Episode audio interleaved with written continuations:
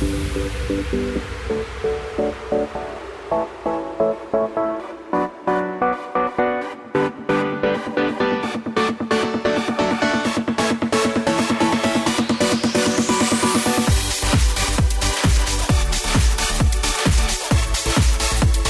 afternoon, everybody. Welcome to the Matt Townsend Show. I'm your host, Dr. Matt Townsend, your relationship coach, your guide on the side. And today, have we got a show for you? I just broke into song like Oprah. That was my Oprah moment. Is that? No. Okay, well, Why would I I don't give you like free these car? Oprah moments. This isn't really Oprah. This is the Matt Townsend show. You didn't think we actually fell into Oprah. I mean, I did the voice. Still the same show. A girl can dream. Yep. I've never heard you say that. Are you the girl dreaming? I mean, hypothetically, is that did you bring that is that you having that dream? It's a metaphor, Matt. Know, It's a that- metaphor. No, but it's like you use the phrase. I mean, that's It's a metaphor. Let's talk about that for a minute because um, earlier today I'm like, uh, I, I said, what would make a guy have an affair? Okay, I, I asked that to Bryce Levon Tobin. And he, Bryce, tell us what you said. I said because There's one reason. There's one reason that a man, no Merritt, you have to respond to this. I'm really interested. There's one. Re- like there's this is gonna only give you a one reason that a man would into have an affair. Go, Bryce. it's because my wife just isn't listening to me talk about my feelings. Why are you laughing? He was sincere. I was actually weeping. That no, I saw no weepage. See, but isn't that interesting? He's trying to tell you how his feelings are, mm-hmm.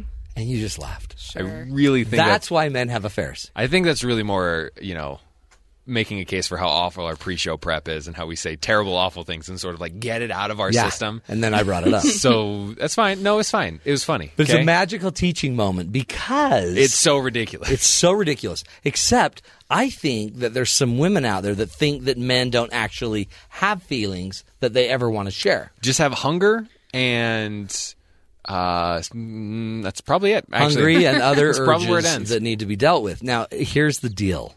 You giggled without even meaning to. Oh, I meant to. You chortled. okay. Yeah. You you guffawed. I wouldn't go as far as the guffaw. Yeah, But, but you chortled. It wasn't a chortle even because it didn't get the ort out. but you gotta you you you kind of giggled. kind of. Do you not believe that men also have feelings to share and they need you to listen to? Or why would you laugh? I think that men do have feelings. Wrong. See, that's where you're wrong. we trapped you. No, keep going. Keep going. I They're- think they do have feelings. They but do. I don't think they need someone to listen to their feelings as See? much as uh, that's do. you know Is there research on this, or do you just are you just coming from your gut? Um, both. Okay. Yeah. Yeah. from experience. You're kind of on the ball. Yeah. I'm feeling just as somebody that's done this for years that you're pretty close. You're right on. oh, really? Yeah. That's cool. Yeah, it's interesting because then I've had people that sit there and say, "Don't tell me what men need because men are all different and everyone there is no universal male need." Except we use it all the time in our gut. It's like, oh, I don't sense that that was real. Yeah. You know what I mean? Mm-hmm. But we've got research on it today, don't we, Merritt? We do. Oh, I love research. Yeah.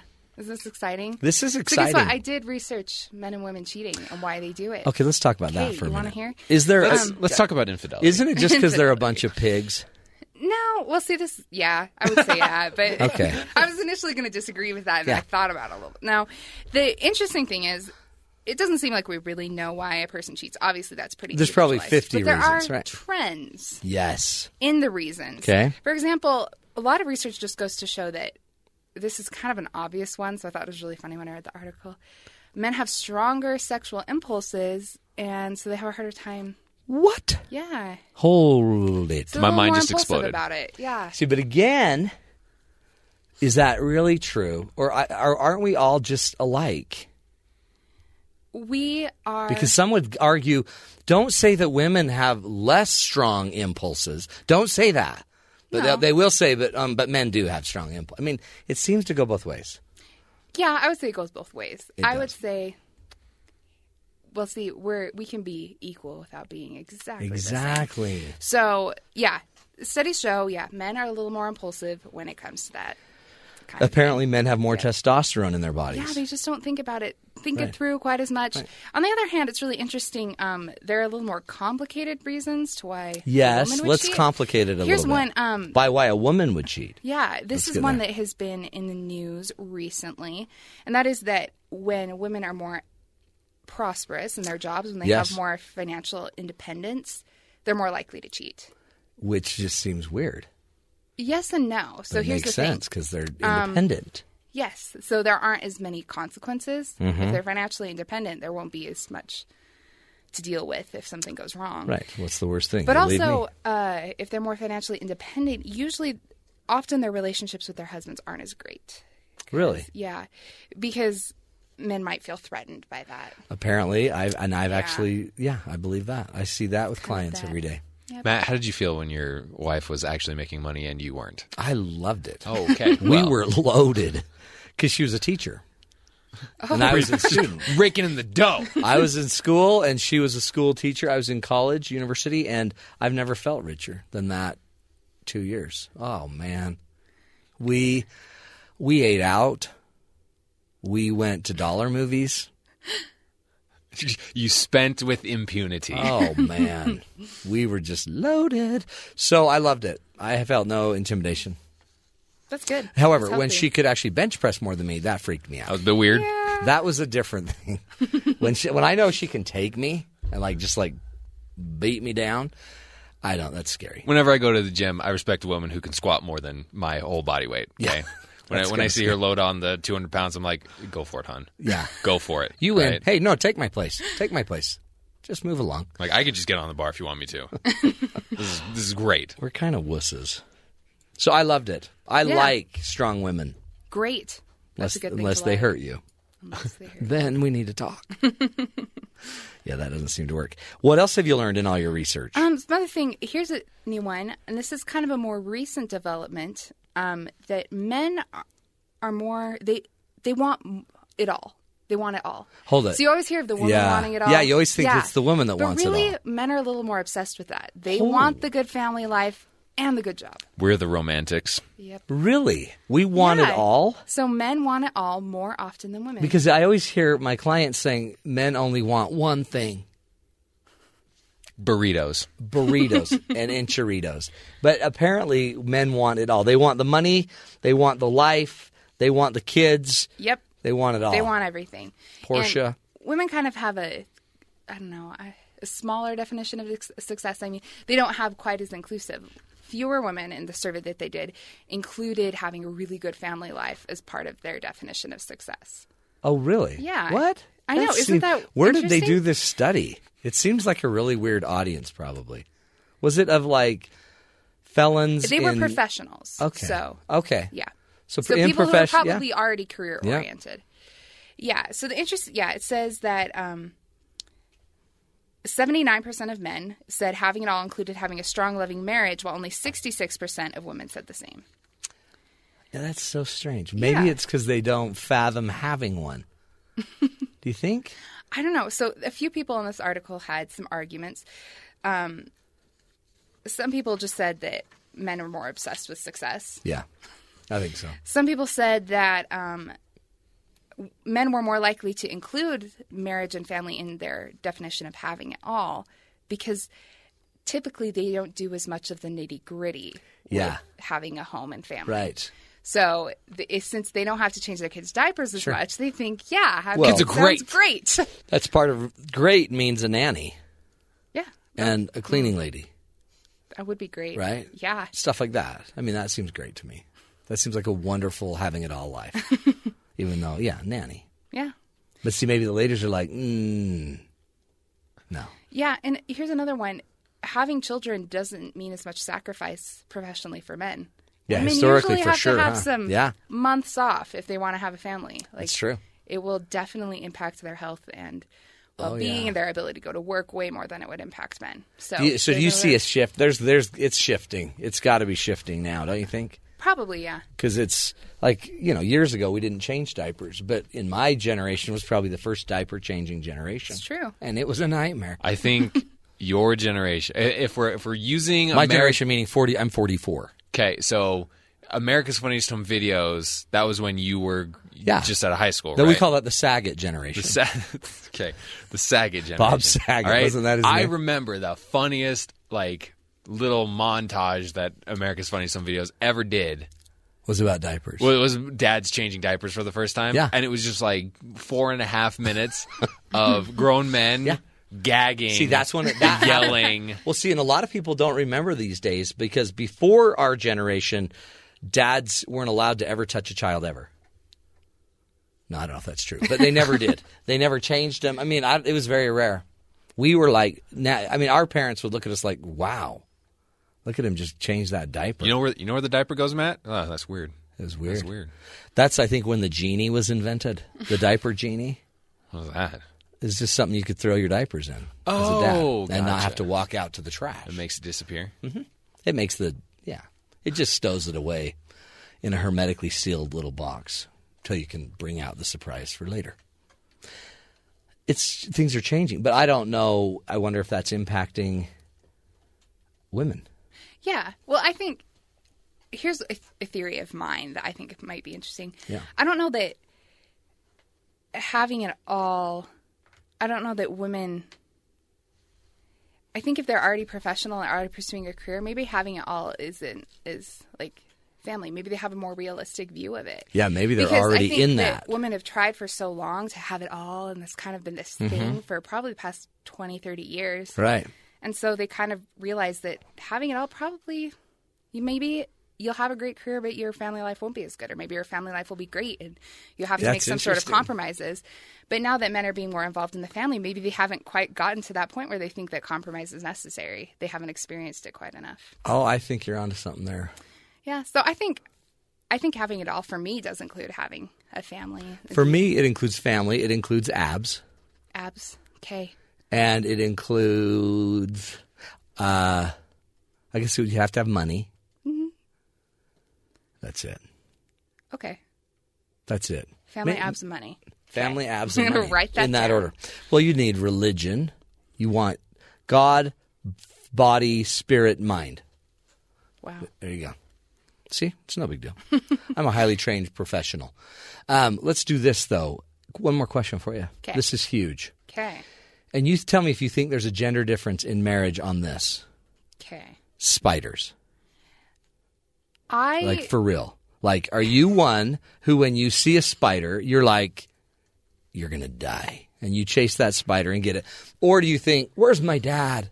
Or where's my husband? Honey, get that spider. Because a lot of times guys get thrown because you obviously assume we're the hunter that we would be okay killing a spider.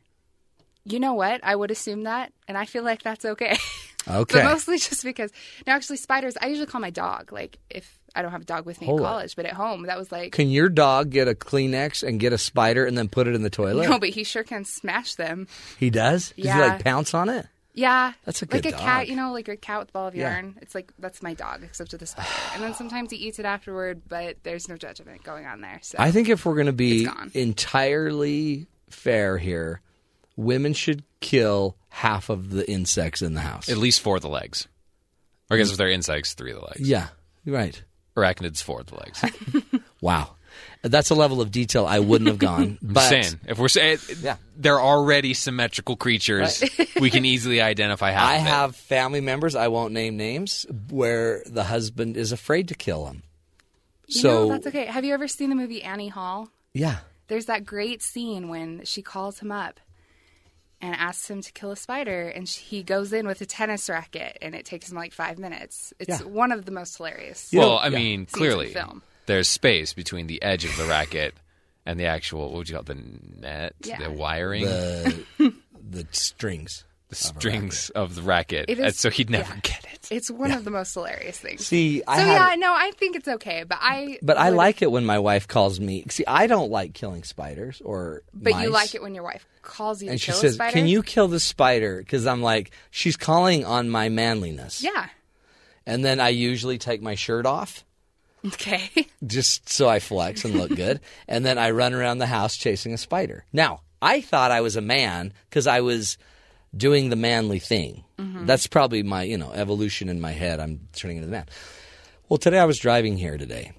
And um, you ever just sat there and you're driving and you think, man, you get this thought like, I think someone's watching me. yeah. Well, I looked up right on my ceiling of my car where there was a uh, where there was you know where you turn your like open your sunroof right there. There was a spider. Burn the car. I'm going Crash 70 it, burn it, get rid I'm of going 72 miles an hour. Now again, I've killed I'm again, other than killing billions of animals on Deer Hunter 2014. I didn't hunt 14. there it is. Um, We made it. Other than killing billions of animals on that, which obviously shows I'm a man. I've also killed trillions of spiders in my day and a few vermin and rodents that would attack my family. Well, I look up and there's a spider, and I'm like, oh my gosh, I'm going 72 miles an hour, and there's a spider, and it was looking at me weird. It was giving me the eye. It's like, hey man, you Well, it was actually the eyes. They have a bunch of them. it's giving you six of the Six eyes. eyes, and it's like, are you looking at me? Are you gonna smash me? So then I just casually, I tried not to, very nonchalantly, try to get a Kleenex or anything I could get. Luckily, I had a um, Gun. nap- a napkin, and uh, grabbed it. Seven. I slowed down to seventy.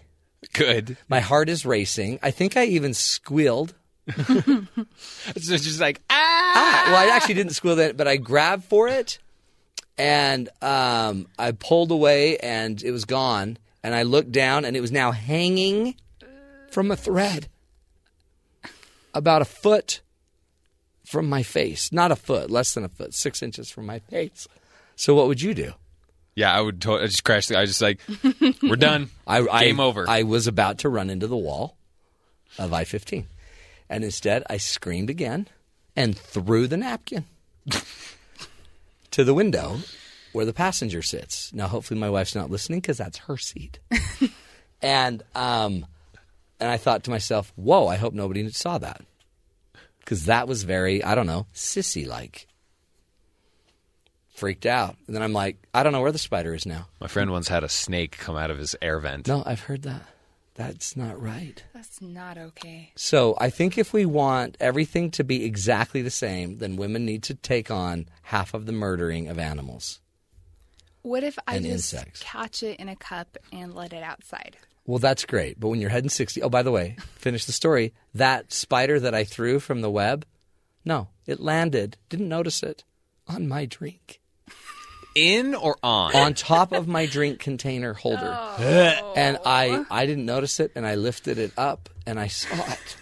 That same spider. Now it's like four inches from my head. And how do you get rid of it that way? Except the You just chuck the whole thing I out the spit window. air. I blew air. It was an air blow spit moment, and I spit it across the car again. Right now, there's a spider in my car. I'm so scared. Currently building a nest. Currently building a nest, and in Calling for the friends. sake of gender equality, honey, if you're listening, I need you to be ready to get the spider when I get home because it's scaring me. Today we're talking gender differences and marriage. It doesn't just have to be the man that uh, kills the spider, and it's not just the men that cheat. Women cheat too. We've got the expert of all experts, somebody who's been working with a 25 ish year study with the National Institute of Health. It's a big deal. We're going to find out what is it that men really want in their relationships, according to this study, and what do the ladies really want. It's going to be a real eye opener. This is the Matt Townsend Show. We'll be right back right here on Sirius XM 143 BYU Radio.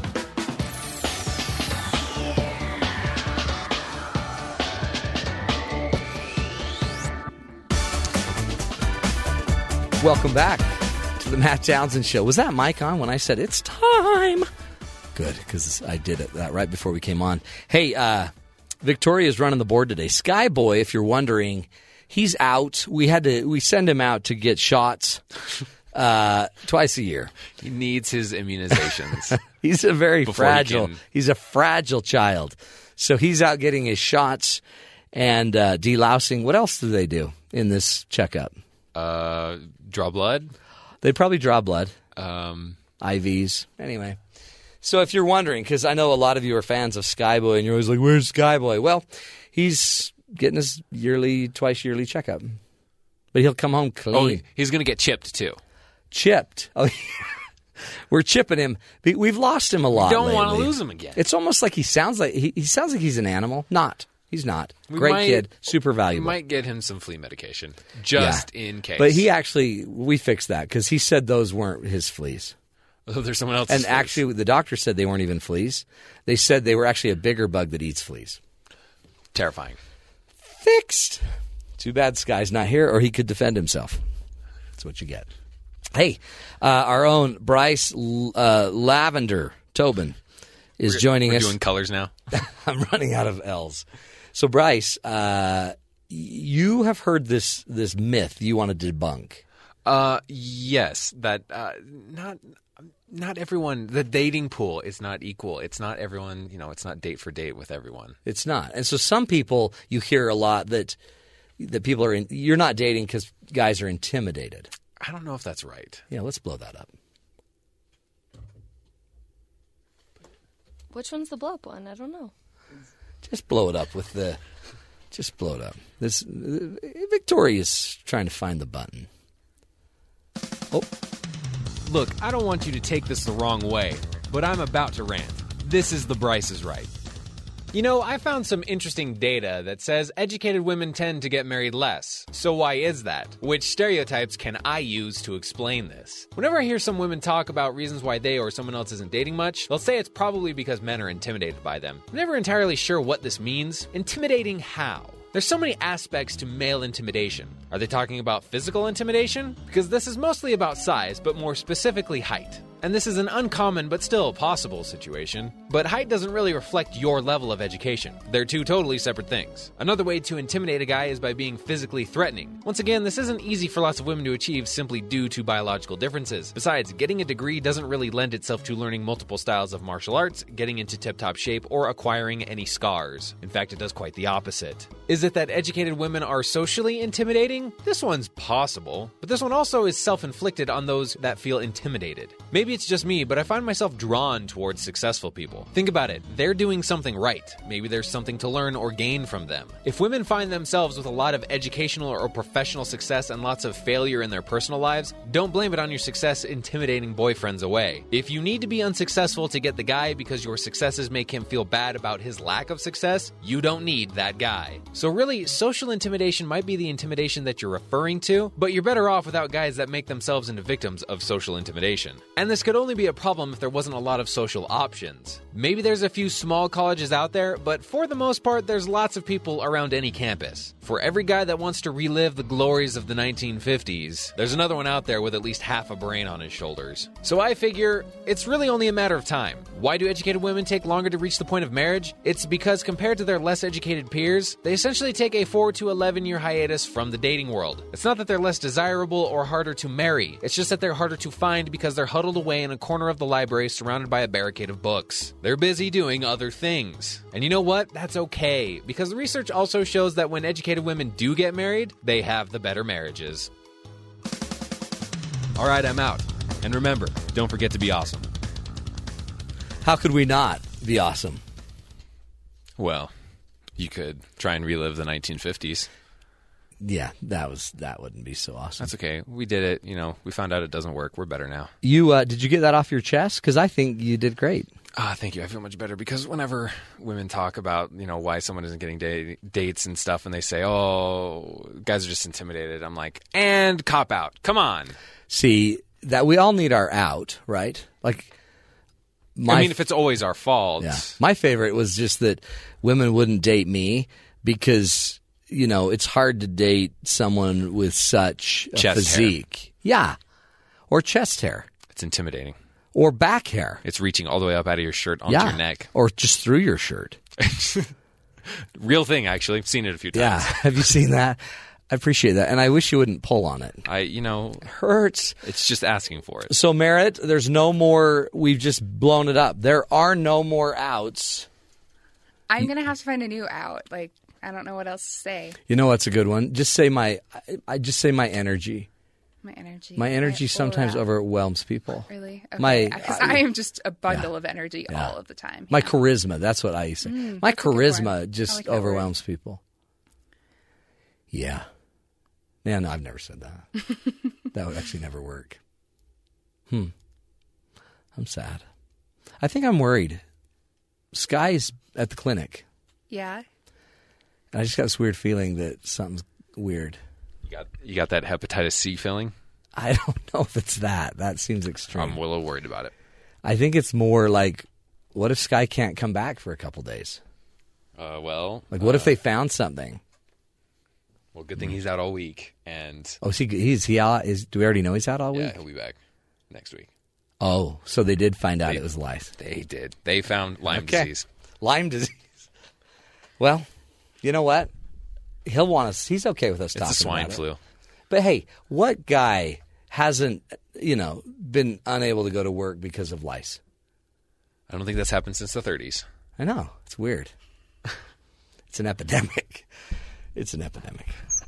Anyway, I don't know how we got there, but we've got a killer topic and a great guest, Dr. Terri Orbuch's coming in today.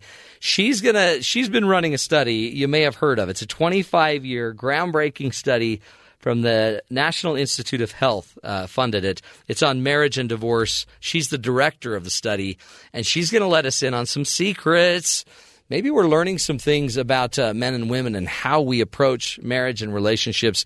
Dr. Terri Orbuch will be with us right after this break. This is the Matt Townsend Show right here on Sirius XM 143 BYU Radio.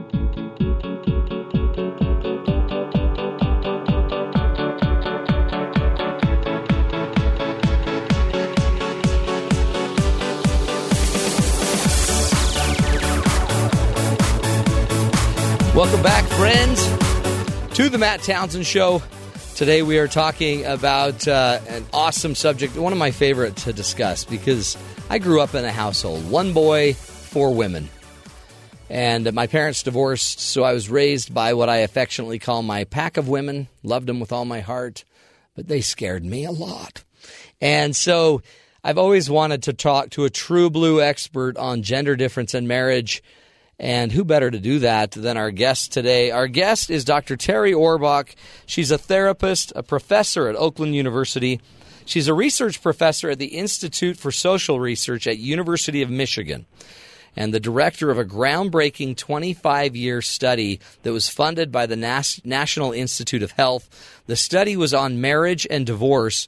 And in that study, she's found some pretty interesting things about gender differences with marriage. You can go to her website, drterrythelovedoctor.com. Dr. Terri, thelovedoctor.com. She uh, has a PBS special, Secrets from the Love Doctor, that will be airing nationally starting in November. So she's gearing up for that. You can be looking for that on PBS. Anyway, we're so honored to have you. Dr. Orbuch, thank you so much for joining us today. Thanks for having me, Matt. Great to be here. It really is fun to have somebody that has studied and spent so much time studying it. Tell us a little bit about your study and what the key learnings are. Well, first, I should tell you that it's a wonderful study because we've been following the same 373 couples now Wow. for over 27 years. Okay, that's different than all studies, huh? Most of the time it's a one time shot. You're doing it over a longitudinal study. Exactly, and it's the longest running study in the United States of married couples over time. And it's really important to follow the same couple so that you can see what affects them at different parts of a relationship. And- and 46% of those couples have divorced over the last 27 years, which is exactly the national average. Isn't that in interesting? So 46% of the 300 and whatever have already divorced. Yes, Okay. and we continue to follow the divorced individuals as well. And I should say for those people who are listening who are divorced, 71% of those 46% that got divorced actually found new love oh, again. Oh, wow. Great. So I think that's a really hopeful Yeah. percentage that after divorce, you know, explored themselves, figured out what were the patterns that worked for them, and found new love again. How great. I mean, really, so there's hope there. Do you happen to know how many of those that remarried have divorced a second time? No, actually, I don't know that percentage. Just because that's one that everyone always throws out that there. It's 44% that got remarried and then 27% that became repartnered. Love it. But I don't know yet in Okay. terms of the percentage that got remarried how many divorced for the second time. This is a- an amazing study because um, there, this hasn't been done. So if you think about our knowledge of marriage and relationships, if we haven't done a study like this before, we're still fairly limited longitudinally in what's going to happen with couples, aren't we? Yes, we really are because most of what we know about relationships is based on therapists talking about their own clients or Right. people writing about their own relationships. So we really are lacking a lot of good science and science that's been following the same relationships for such a long period of time. That's great. Do you see, and, and how should we look at gender differences? I mean, it seems like, you know, some people have made a lot of money focusing on the men are Mars, women are Venus differences. But should are, are there in your study? Are you seeing very real gender differences within marriage? Yes, actually, I am finding real differences when it comes to marriage and relationships, Matt. I think I'm a psychologist, Yeah. and what we know in psychology is that men and women are alike in so many ways, in so many other realms of life. But when it comes to relationships and love, I find in this study particularly that men and women are opposite in many ways. Hmm. Not every single behavior and not every part of a relationship, but really there's no denying it. I found major, very surprising at times, gender differences. Like what- what And are I'm you finding? talk about some of those Yeah. differences. Yeah, I mean, let's because again, we we're and I love that you brought up ninety whatever percent. We're so much alike, but when it comes to how we view a relationship, the purpose of a relationship, how you facilitate the relationship, there's real distinction. There is real distinctions, and that may not be true in other realms of life. Right. For example, one of the things that I found very surprising is that men need affirmation, hmm. validation, being recognized, being cared for by their partners much more so than women do in relationships. And I'm talking about romantic relationships. Yeah. And in fact, what I found is that when the husbands in my study didn't feel like their wives often affirmed them, that couple, that marriage, was almost two times more likely to get divorced over time. Really. So just And simple wasn't true. affirmation, simple validation. Ah, that right there, I could just hear this this sigh of all the women in the world. Ah, really? But it's important, isn't it? Exactly. You know, I say that and that happens all the time. But I think it, you have to look at men and women and say, what can you do with that finding? It's not on women to always make their Right. male partners feel special and loved. It's also important for men to get affirmation elsewhere. Here's why. Women need affirmation too, Matt, but we're fortunate. We get it from lots of other people in our lives. We get it from our best friends, our sisters, our moms, our kids, even the stranger when I walk in the coffee shop who says, Terri, I love your new shoes. Yeah. Those, all of those, we, that people we get affirmation from. But unfortunately, men don't have the other people in their lives to get that affirmation. Yeah, right. So they really depend on it from their wives or their female partners. So women, yes. Do you want to give frequent affirmation, recognition, notice your partner often? Yes. But men also, you want to branch out and try to get that validation. Try to get those compliments. Try to get that affirmation from other people in your life. Well, that might be an interesting little hook, huh? Because if you're getting it from somewhere else, if you're getting it from work, but you never see it from home, it might throw you a little bit. Like, well, why does this lady at work always talk me up? and my wife never does. And I think that's what happens. Men feel distressed when they don't get that affirmation in their relationship, and then they look for it elsewhere. Hmm. That's, I mean, again, that seems like a no-brainer, but but it's It does. validated. And interestingly Yeah. enough, Matt, when I ask people, most people think that women are the ones that need the affirmation from their husbands more than Do they? men need it Okay. from their wives. Yeah, men men have really tender egos. Yeah. I'm glad you're saying that, not Yeah, me. but I mean, really, it's like everyone else thinks I'm great, but you never mention it. Well, I don't want your head to get big. Well, whatever. But that's huge. But you know what I think is that we all need to be Absolutely. Mm-hmm. made to feel special. Mm-hmm. And when you're in a relationship, especially a long-term relationship, what happens, I think, or what I have found in my study, is that things get busy. We get busy with work and kids or volunteering, trying to exercise and eat healthy and take care of our parents. And the first thing that goes on the back burner is our romantic relationship or our marriage. Right. And so we need to take it off that burner and pay attention. Make sure that that person knows that we still notice them Yeah. and care for them. So if if um, like affirmation is and recognition is a big deal for the guys, is there is there a corollary to the to the female? Well, The- not exactly a corollary, but one thing that I found that's really important for women is conflict and managing the conflict, resolving the conflict Yeah. well. What I found in my study is that women hold on to disagreements or conflict for at least two to three days. She has a disagreement with her husband, and then they stop the disagreement or the conflict, and she goes off and she analyzes it, Matt, and she mm. analyzes it again and again and again, and she thinks about it. And when she comes back to her husband and says, honey, can we talk about what we were disagreeing last night? He doesn't remember because men do conflict differently. They do it and they let it go and they're on to the next thing in their mm-hmm. life. So what happens is, is when she asks him, let's talk about it or can we go back to it? And he says, what were we talking about? She gets upset, feels like he didn't think what they were talking about was important. Right. And they're back to disagreeing and she's upset again. So women need to resolve the conflict before they can go forward. Men resolve it quickly and they're onto it. I should tell you one interesting uh, exercise that we did with the husbands and wives Yeah. to really illustrate this. We brought the husbands in and we asked three questions. When was the last time you had conflict? What was the topic and was it resolved? Now the husbands had a really difficult time, each husband, to find or remember when was the last time I That's so had a weird. disagreement. Yeah. But all of them said it was resolved.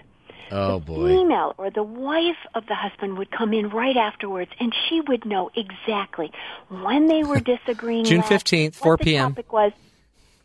I'm sorry? No, like June fifteenth, four p.m. Exactly, exactly. And it wasn't resolved. Right? Isn't that interesting? Well, what? A, how how lonely for her because she's been stewing on it since whenever, and he actually thinks, ah, we got it. Yes, exactly. Is that what Exactly. leads Terri? Is that what leads to? I mean, seventy percent of the divorces they say are filed by women. Mm-hmm. So is that? I mean, if all of a sudden women think we're we we haven't solved stuff, and men are like, ah, we got that. That would end up Mm-hmm. Women backlogging. in general think yeah. that way. That um, they're trying really hard to resolve and to address issues. And I don't think men see the same meaning Hmm. in a difference or a disagreement. And so they think there's nothing wrong when Yeah. women are still always trying to resolve. We know that women are more relationship oriented as well. Yeah. And so they're really analyzing all of their relationships more, Matt, than men do. Oh, it's so, it seems so natural, everything you're saying. And let's do this, uh, Terri. We're talking with Dr. Terri Orbuch. You've got to go check out her we- website, www.terri, uh, Dr. Terri, D-R Terri, thelovedoctor.com. We're going to come back and we're going to take a break. She's the author of the book, one book, uh, has five best selling books. One that we're talking about today, Finding Love Again Six Simple Steps to a New and Happy Relationship. She's also got a PBS special coming out, Secrets from the Love Doctor, that'll start airing uh, November 2013. So that's right now. We're going to take a break with Dr. Terri Orbuch. This is the Matt Townsend Show right here on Sirius XM 143 BYU Radio.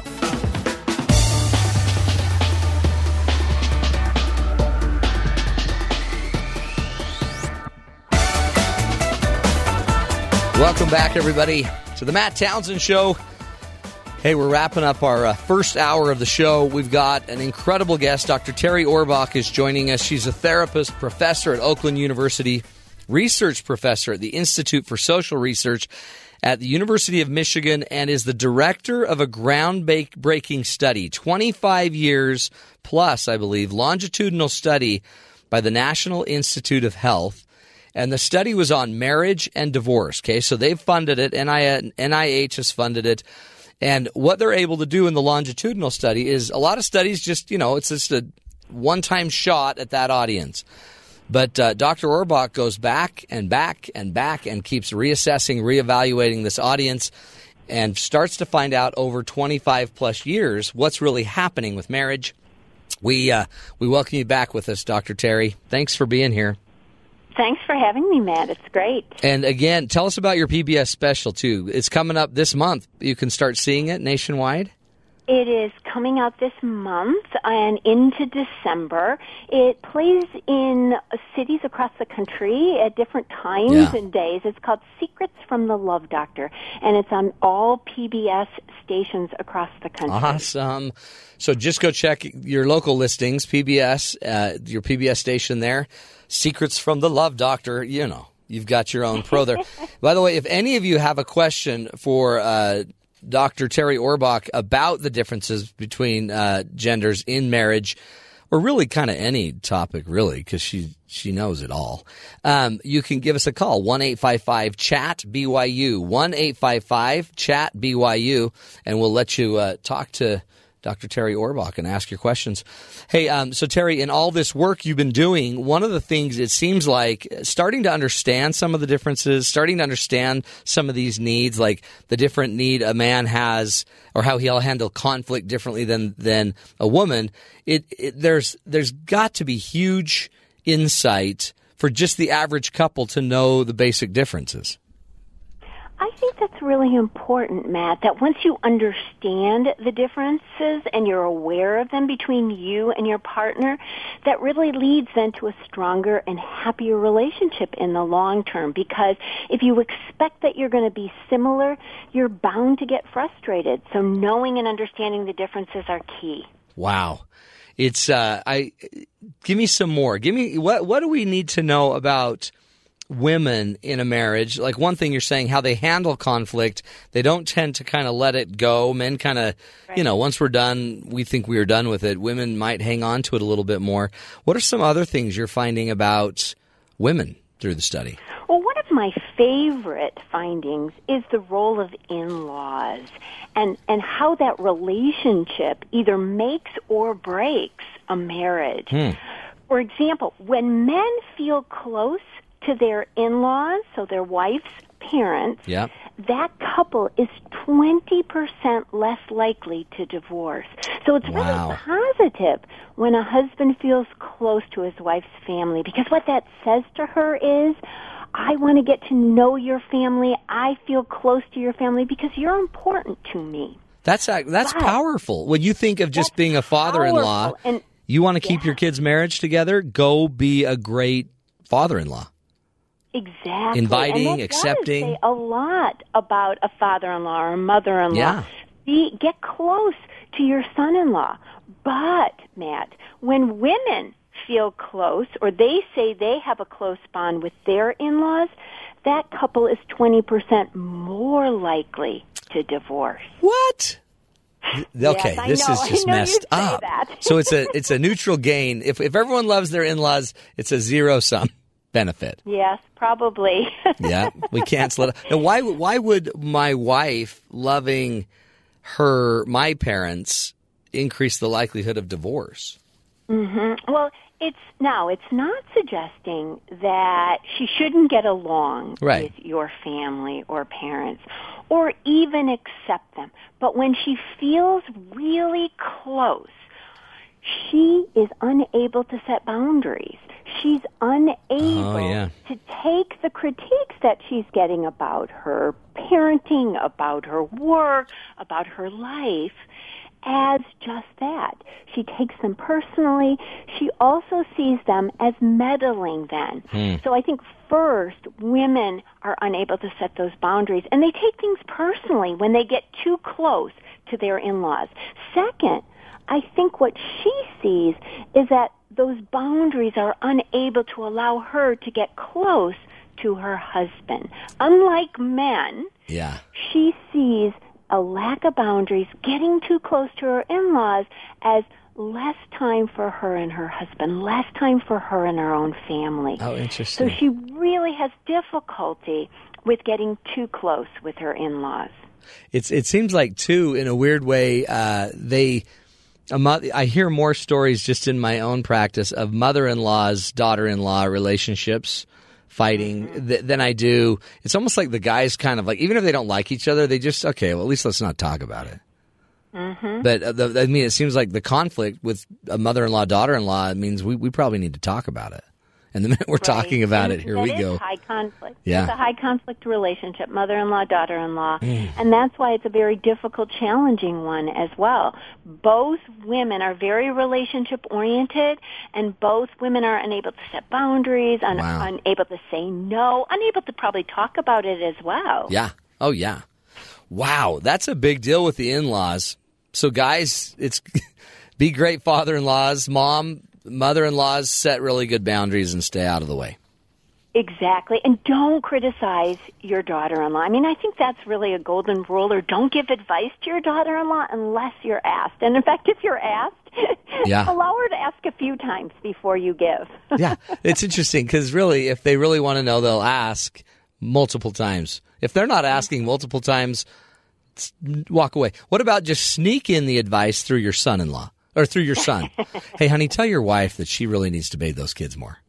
Mm-hmm. Ooh, don't do that. Probably isn't the best way Nope, either it's gonna- But telling your son might be okay or talking to him about it, but not to tell your wife. Yeah, I mean, it's really it's complicated, isn't it? It is complicated. Not only do we have the family issues, but we also then have the gender issues. Yeah. And I think when you're talking about in-laws, that's what comes up, the combination of gender differences Yeah. and meanings of behaviors as well as the family issues and trying to, you know, make peace in one's own family of origin at the same time that you have a new spouse. Yeah. Oh, wow.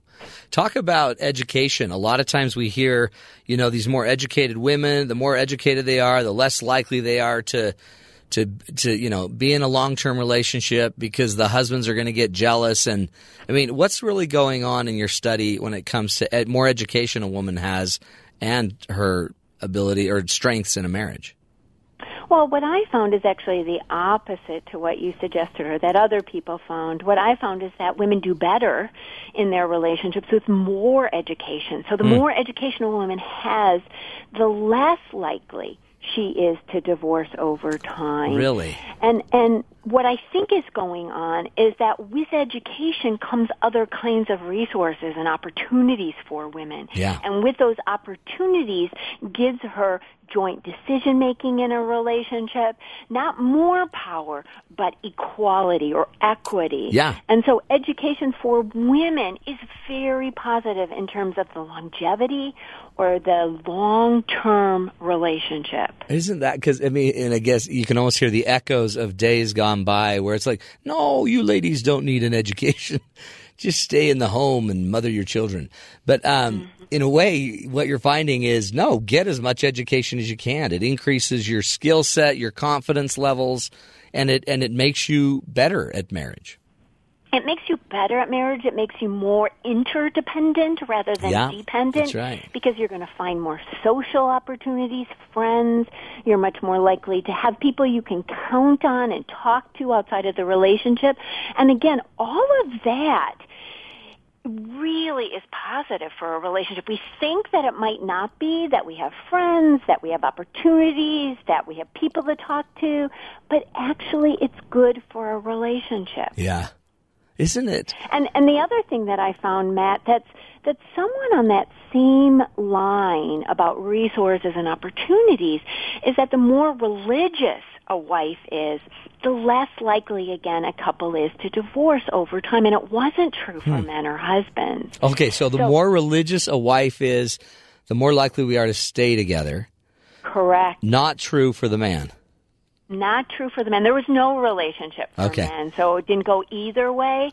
But yes, for women, religiosity. So the more she goes to services, the more she participates in mm-hmm.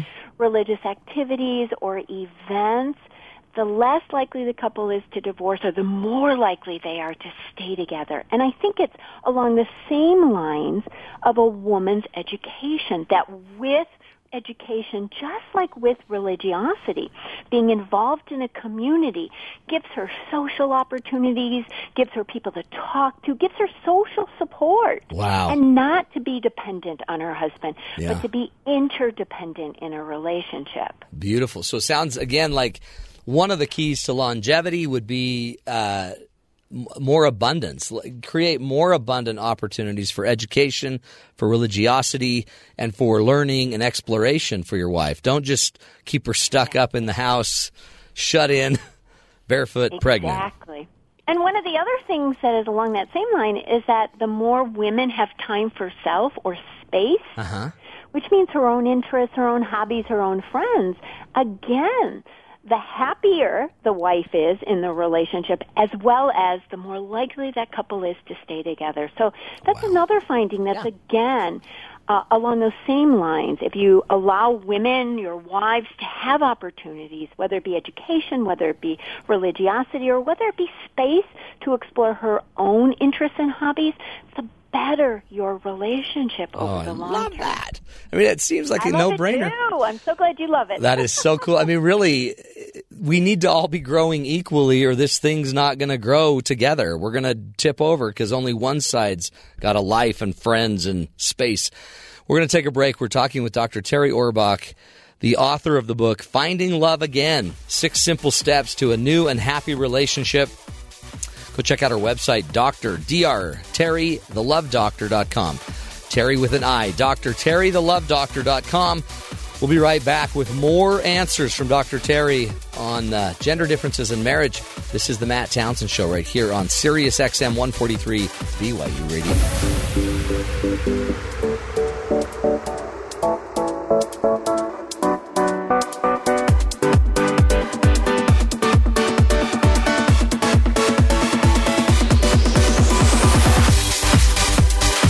Welcome back, everybody, to the Matt Townsend Show. You know, we're trying to give you the tools in your marriage so you know what on earth is going on. Have you ever just sat there and looked at your wife? One time, my wife said, Smell the garbage. So I went and smelled the garbage. And then I went back and sat down and watched the rest of the game. And she's like, You're not taking it out? And I'm like, What are you talking about? Uh, you're not taking the garbage out? I'm like, well, yeah. Do you want me to take it out? She's like, well, I asked you to take it out. And I said, no, you didn't. You asked me to smell it.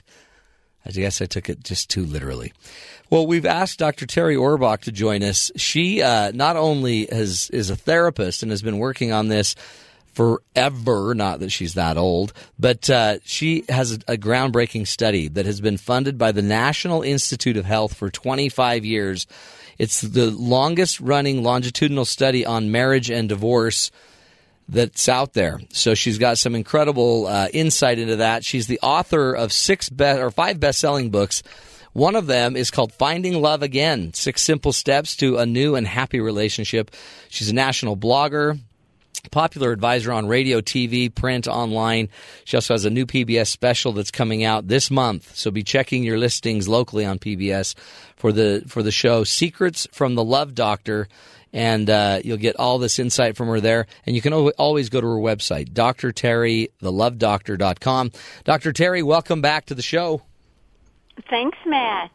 Really, you know, I, you don't know this, but you came to us by uh, by I, I asked somebody who is the best, and it was it was somebody in the industry that you know, and um, that that you know that understands the research side, but also understands how to talk so normal people can hear you. And he said you. You're, Oh, he says you're you. the That's so very nice. best. We got to have you on. So, boom, here she is, and I agree. Oh, thank you. It's great to be here. Good questions, great discussion. Well, I got a new one for you. Is it true that women thrive on prayer? Yes. And it seems like that's because that sometimes is what they feel that's all they've got left.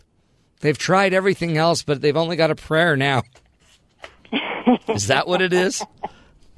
Well, I think, Matt, it has more to do with what we were talking about in terms of religiosity, that for, for women, prayer connects them to a community. Prayer connects them to a group of individuals that they get support from, hmm. that they can turn to, and that gives them an understanding that they may or may not be getting elsewhere. I love and that. so I think having that support always helps us in our relationships, whether it be outside or inside that Yeah. relationship. Isn't that? And I guess to it. I mean, when you think about like just you sitting alone and even saying a prayer, it's still a social activity. It's still it's something you can do to connect with another being, and Exactly. it seems like there's a there's a an immense forte there for the ladies to to that, that those connections are important. Um, they they also like I guess that's why conflict's such a big deal because if they have conflict in the relationship and they can't close out that conflict, then the connections are probably limited for them. Exactly. And I think in general what we know from research, Matt, is that women are much more relationship oriented than men. And that can be positive or negative. I'm Yeah. not judging it. Right. But when women are more relationship oriented, they're constantly assessing and critiquing and analyzing their relationships. They want them to be positive so they don't like conflict and they want a relationship in a, a lot of different aspects of their lives, whether that be through prayer or their children or when they go to the gym or their friendships or their parent-child relationships. Um, one of the other really interesting findings that's really different for men and women from my study is that women also enjoy what I call relationship talk. And relationship talk is talking about the relationship, even when it's Yeah, good and I know. even when it's going well. Aren't we doing On well together? hand- That's what you'll hear someone say, like my wife say. "Uh, Don't you think we're doing really well together? yeah. I'm like, yeah, don't bring it up. You'll, Yeah, you'll and that's, curse that's it. or let's let's talk about us, and it's not in a negative No. way. It's not that there's a problem. It's that we love that we we we're reinforced. We like to talk about our relationships, especially with the person we're having the relationship with. but why do you think? Why do you think guys aren't as uh, wired to that end? Why would they Well, not think- be just as interested? Right. I don't think men like relationship talk. They're much less interested in relationship talk. And I think it's because when they do relationship talk or when they hear that their wife wants to do relationship talk, they automatically interpret it as there's a problem in the relationship and what did I do wrong? Yeah, I blew it. Yeah, And, that's what men in my study would say that when their wife came to them and said, you know, we need to talk or let's talk about us, they assumed, oh no, what's wrong now? What did I do wrong now? When that may not have been the intent or the meaning for the wife. She just wants to talk, like you said, Matt. Your wife wants to just talk Yeah. about you guys. It's so positive and what I think men don't understand is that relationship talk is like an aphrodisiac to women. yeah. I don't believe that, it. but no, I mean, I, I know that and I teach that, but sometimes you wonder because sometimes it just seems like they're so unhappy, but they they're really just trying to get their feelings out so they can have joy. Exactly. Or we like to vent, or we like to get it out. Yeah. Um, it's not even necessarily that we want you to do anything with it. The other gender difference that I found is that when women come to men with a relationship problem, men want to fix it. All right, let's get it over with. So yeah, fix it. When she brings up the relationship or wants to do relationship talk, automatically he thinks there's a problem, it's his fault, and he better fix it. Hmm. When, as women, we really just want you to listen. We want you to say, Oh man, I mean, I'm not talking about relationship talk conversations, but other conversations. Right. If we bring something up, like to you about work that isn't going well, we just want you to sit there and shake your head and say, "Oh, that sounds terrible. I'm sorry." That seems foreign to the guy. Because, like, I wouldn't go up to my friend and say, hey, Jimmy, come here. Man, these people are killing me. And just start sharing my feelings. Hmm. I would just like, I would just give a line. Yeah, this bites. Right. And then he'd be like, yeah, let's go play ball. right. Exactly. And we're done. And now we're playing ball and we'll go get some food. Right. It's, it's almost like we're not supposed to get together. Have you ever thought of that, Terri? We're so opposite that we almost, When- you know. Yes. When people ask me um, why the divorce rate is so high in the United States, which it's now 45 to 50 percent, Right. I say I don't think that's high. No. Because when you think about it, um, you've got two people coming together with different families, different neighborhoods, and in most cases, but not all cases, you know, two different genders Right. as well. No wonder. Are we really supposed to be with the same person for so long? Do you think we romanticize it? Like we, we, we think it's so full of, you know, if you love me, you would understand me my way. Or if you love me, you would obviously want to touch me all day. And in reality, it's like, ah, I've got three kids and uh, four other things to do today. Do you, do we just over romanticize it or, or what really are you learning for those marriages that are succeeding through your study? What, what is the key like paradigm that they have? Do they have an overarching way that they look at the marriage? Yes, actually, the overriding thing that I find from my long-term study is that mm, happy couples have what I call realistic expectations. Yeah. They don't have these, what you just said, these romanticized views of, of relationships, of marriages, of passion, of the lack of conflict. They know what relationships are and what they entail over time, that all relationships have ups and downs, that you're not always going to like me, right? Right. Or like the things I do, um, that we are going to disagree because disagreements are inevitable if you are talking about the things that are important to you. So if you have realistic expectations, you're not going to get frustrated because too many should statements Yeah. equals frustration, and frustration eats away at the happiness in long-term relationships. That's huge. I mean, and That's again, huge. I agree. You and know, it is the number one reason I find in my long-term study that couples do get divorced or are unhappy is they have unrealistic expectations and they get frustrated and then they become unhappy because I can follow the couples over time right. and see Well, and then it self fulfills because if I if I think it's unrealistic, then I just keep looking for examples of see, oh, you did it again. Oh, you did it again. Oh, you did it again. And then uh, I even might look for other people that prove the opposite position. So it's self fulfilling. Exactly. And those patterns are really hard to get out of and hard to unpack. So starting off with realistic expectations and one thing that happy couples also do is they tell their partner what they expect out of the relationship. Hmm. So if I expect that we spend all leisure time together or we don't spend all leisure time together, I need to tell you that. Because if you don't know my expectations for a happy, good relationship in your head or my head, Yeah. then you, that you can't meet those expectations. And again, frustration occurs. And then I'll, then we're mad because they're not meeting our unstated expectations, isn't it? Right, and it's as you so said, they're unstated. How are you going to read what's in my mind? It's so crazy. So when they when they're learning all of this, and I mean, I know you have you speak a lot, you have books, and I mean, what should we be doing with your information as a couple's out there thinking and and really, a I mean, get the book and watch the PBS special. What should we be doing as couples when we hear about some of these differences? How do we not just let this learning pass? Going and talking to our partner or spouse about these differences and saying, "Help me understand more why you're like this and I'm like this." Yeah. So instead of taking it, "Oh no, we're different. I can't deal with it." Both of us need to come and try to understand more clearly or carefully why you are the way you are and why the way I am the way I am. Don't try to change Right. me because change is not possible like that. I can't make you change and be me, but appreciate and accept differences. And when we can accept and appreciate those differences, differences, then we can move forward. And and also, Matt, I think what I found from my long-term study is that good, happy relationships don't take hard work.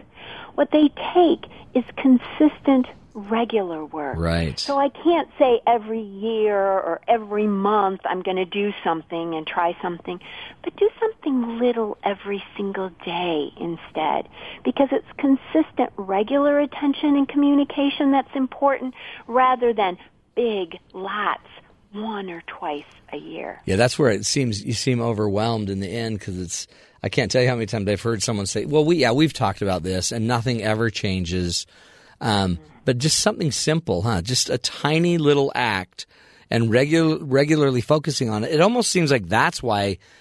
45 to 50% of marriages fail is because half of us don't have the discipline to actually be consistent in anything. Exactly. You know what I mean? So it might not even be a marriage problem. Sometimes it's just a consistency problem. Exactly. And I know that many listeners are saying, oh, I don't have time. I have kids. I work. Sure. All it takes is doing or saying something simple to start it off. So saying I love you, giving a hug when your partner comes home, saying thank you for recognizing me. Thank you for noticing me. Thank you for helping me around the house. I love your new haircut, making me my favorite dessert, is sending me a greeting card in the mail, emailing me, texting me. One of those every single day for a few weeks will get you into much more of a positive focus, and then you can add Yeah. other things or recognize each other. But starting off simple is so very powerful in a long-term relationship. Instead, they'll no. Well, we're just always arguing, and if you take all of that time arguing and just went to your simple model and did something simple every day, you might eliminate some arguments. You also would start feeding it. I see a lot of couples that come in, they're done, they're exhausted. I call it starved. They can't take anymore, but they're so dead that the energy to resuscitate it is just too much. And you're thinking, if we could just feed them a little bit every day, like you're saying, we might have more energy to go to some of the bigger issues. Exactly. And when you start simple and start positive, Yeah. then it's easier, like you said, to deal with the negatives. But starting to fix the problems and only focusing on the negatives just perpetuates the negativity. And I think negativity breeds more negativity. Yeah. But the positive focus will get you, will rub off on both of you, will motivate you to move forward, and then you can work out those problems much easier. Love that. What uh, as we wrap it up, Doc? This is again we're talking to Dr. Terri Orbuch. Go check out her website www.drterrithelovedoctor.com um, or go check out her book. Uh, she's got five best-selling books for heaven's sakes. Once you get started, it's going to be all Dr. Orbuch for about a month. Um, but check out her book, Finding Love. Again, six simple steps to a new and happy relationship. Dr. Orbuch, as you think about it, what, what would you say overall in understanding a difference and, and, and, and managing effectively our differences? What's the key? What's the one thing that you see? And maybe it's already what you've talked about. Do the simple little things. What's the one thing that makes the biggest difference in truly loving and celebrating our differences in marriage? Well, I think there are two keys. First, becoming aware of the differences between you and your partner, accepting those differences and not trying to change the other person Huge. is first key huge. And the second is what we talked about at the end is that really give consistent regular attention. It doesn't have to be big, but simple doing or saying every single day something to your partner. Those two things will make a huge difference in terms of long-term happiness and stability of your relationship. Love it. Terri, you're the best. Thank you so much. Uh, we're going to have to so have you much for back. having me, Matt. It's been great. And good luck with that, uh, the PBS special as well. Keep up the great Thank work. you so much. Secrets from the Love Doctor. Secrets from the Love Doctor airing locally on your PBS stations. Just go check it out. Go uh, go look into your local listings to see when that's going to be airing in your area. We're going to take a break and come back, uh, talk a little bit more about um, kind of our expectations and even our identity, where we kind of get our identity in our marriages. Um, sometimes that destabilizes us as well. This is the Matt Townsend Show. You're listening to us right here on Sirius XM 143 BYU Radio.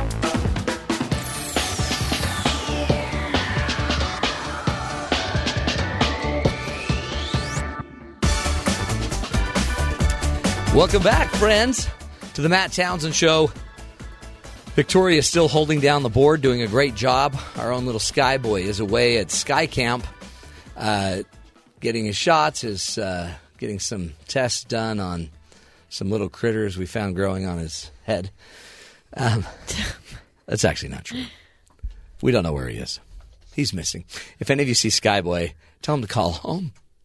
One eight five five chat BYU, and uh, but now we have Hannah Montana and Meritocracy in the room with us, uh, both students of uh, of motion picture and movies, and apparently you guys think we're set up to fail when it comes to uh, the movie world. Yes, we are absolutely set up to fail Why? and have unrealistic expectations. Have you not seen um, Jerry Maguire? Jerry Jerry Maguire. Maguire is the it is the symbolic it is the epitome of the relationship. We complete each other. No. Okay. Just checking. Well, um, I want to talk about a couple of like the protagonist characters within Okay. movies that are super unrealistic. Um, there's the main girl. She's perfect, but she doesn't know she is. Uh, She's the so- humble main perfect girl.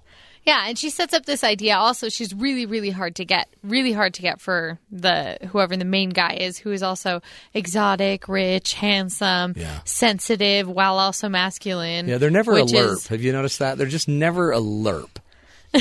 they're just wonderful people. Well, actually, Scott Pilgrim versus the World. Scott Pilgrim is quite a. He's not a good person. Like he is a really bad boyfriend throughout Yeah. the whole movie.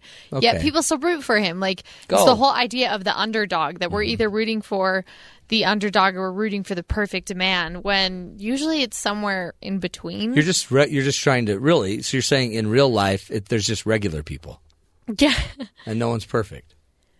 It's it's kind of weird. Hmm. I know that doesn't make a whole lot of sense that we wouldn't talk about like boring people, but Yeah, well, who would watch a movie with just average people? That's just called that's family night. Yeah, they have to be ridiculously good looking and perfect in every way. But I think Merritt and I both agreed that one of our favorite characters was that old person or just this random character that you're not really sure what their purpose is the entire movie. and then all of a sudden they give this really amazing advice Yeah. that just, Just you know, changes give your everything. heart away. If you Love think of, her. like ever after, like Leonardo da Vinci, he's like not there for any purpose except for the end of the movie. He tells her to go get the girl. See? That's like the only reason he's there. See, that's what you need. We all need that little old curmudgeonly I need to non-player. find a little man who looks like Santa Claus. Mm-hmm. He will tell me the way. Yeah. well, ironically, I just saw one walk down the hall, Really, better go chase after him. but you were in here working. I yeah, that's all Get ever to do. your little cubicle. what? Uh, so that's that's good insight. Yeah. So here's the funny thing: antagonists are actually the normal people. Okay. in in in movies, Yeah. especially chick flicks. So think about this. Um, there's a great movie written, directed, starred Michael Showalter. It's called The Baxter. I'm guessing you haven't heard of it. No. Yeah, most people haven't. But the idea is Is the- that like Transformers? no? Not Okay, because. I I've seen that. oh yeah, like Yeah, That's really that's loud, Transformers right cool stuff. No. So the idea is that the Baxter is the guy who gets left at the altar. So think of it. So you're at the end of a chick flick. Yeah. And things have gone wrong, and the girl's about to marry the guy that everybody knows is wrong for her. And she knows that he's wrong for him. But, you know, there's nothing against him. Yeah. He's kind of like this upstanding. He's a great guy, steady, solid. Uh-huh. Kind. He's super nice, but he's just kind of lacking that's that so flair. true. He gets left at the altar, and that's the Baxter. And we never nice see the next story. Who is never appreciated. So that's what the movie The Baxter is. Is they Yeah. talk about how the Baxter falls in love, but think about it. He's just It's a normal guy, and then we all cheer when he gets left at the altar. See, how that, awful is that? That's what's wrong with this country. we're leaving good people at the altar and we're marrying deadbeats and lerps. Yep. Well, it's just we paint the protagonist or the good guy is you know the good guy when really he's a wild card. Well, anyone the only can get a reason they like guy. him is because it's exciting and it's you and know always dramatic. At end, even if this guy has been like he's adventurous and he's never held a job in his life, etc. He's Yeah. like some sort of artist. But at the end, he He's- yeah. comes and he's like, "I'm going to get a job and I'm going to support this." Now. So it's like he'll always change for her. But I don't think That's- exactly how it works. Okay, let me just point something out. As a relationship expert and a doctor, Okay. those are the people that divorce. Yeah. The antagonist is going to go find a really wonderful, solid, caring, mutually loving, connectable person that loves to be with him. They'll go be happy and they'll make millions of dollars and they'll pay for these other jerks. So their lives may not be as exciting as a movie, but more successful. Like, how many times have you seen the really hot romantic guy come in and break up a relationship? yeah. Have happens. become unfaithful in a relation, and then we we romanticize that. That's messed up. But see, and then how do you solve it in the end? yeah, and the solutions in the movie are terrible. Yeah. It's like I'm going to write a letter that's really heartfelt and just says why you should pick me over this Here's other one, guy. here's one from Jane Austen. You pierce my soul. Oh, I've Oh, always liked that please. one. Hey, I know. watch Transformers. if you want your soul pierced, Transformers. yeah. Or, you know, he could always just that there's always the airport chase scene. Yeah. That Or- an option. Yeah. bust in the Somehow wedding he got door. through security without a Well, ticket. now he'd be tased. He'd Well, be someone- taken down and strip searched. Yeah. Someone buys him a ticket, like one of the attendants buys yeah, him a ticket. like it's again, it's the little old man who just hands him one of his. Here you go, and he's pal. Like, yeah, See, mm-hmm. I think my favorite is busting in the wedding right before I do, and I'm like, really? Do you know how of the, you- the other was guy kind of feels? expensive. yeah. Do you know how much this wedding cost? That's good insight. Yeah. So you know what? Don't Hmm. take relationship advice from movies. I mean, that's not all movies, of course. I have to say that as a film major. But don't you think the kiss at the end fixes everything? Again, like that it, kiss. it has to have the, the huge shot, the dolly Yeah. shot that like zips around Yeah. them, so it looks like the world is spinning around Right. their kiss. It's not. You wait No, till you divorce happen. you two. When they divorce, your world will be spinning. Yeah. That seemed negative. Yeah. it You guys did a great job. well. Thank you. You Mostly even Hannah. brought up protagonist and antagonist. Those- technical We terms use big there. Those are two words I don't think we've ever used on the show. Do I get an award? Nope.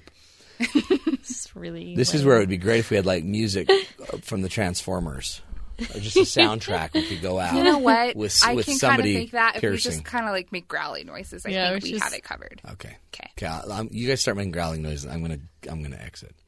Okay. This is the Matt Townsend Show. Uh, we've learned a lot. We've learned words, protagonist, antagonist, and you know, sometimes the guy at the altar is the stud. Go ahead, leave him. You take your little deadbeat and go somewhere else. This is the Matt Townsend Show. We're talking about differences, our gender differences, and marriage. We're coming back with uh, Mark Waite. He's going to weigh in on this as well. This is the Matt Townsend Show right here on Sirius XM 143, BYU Radio.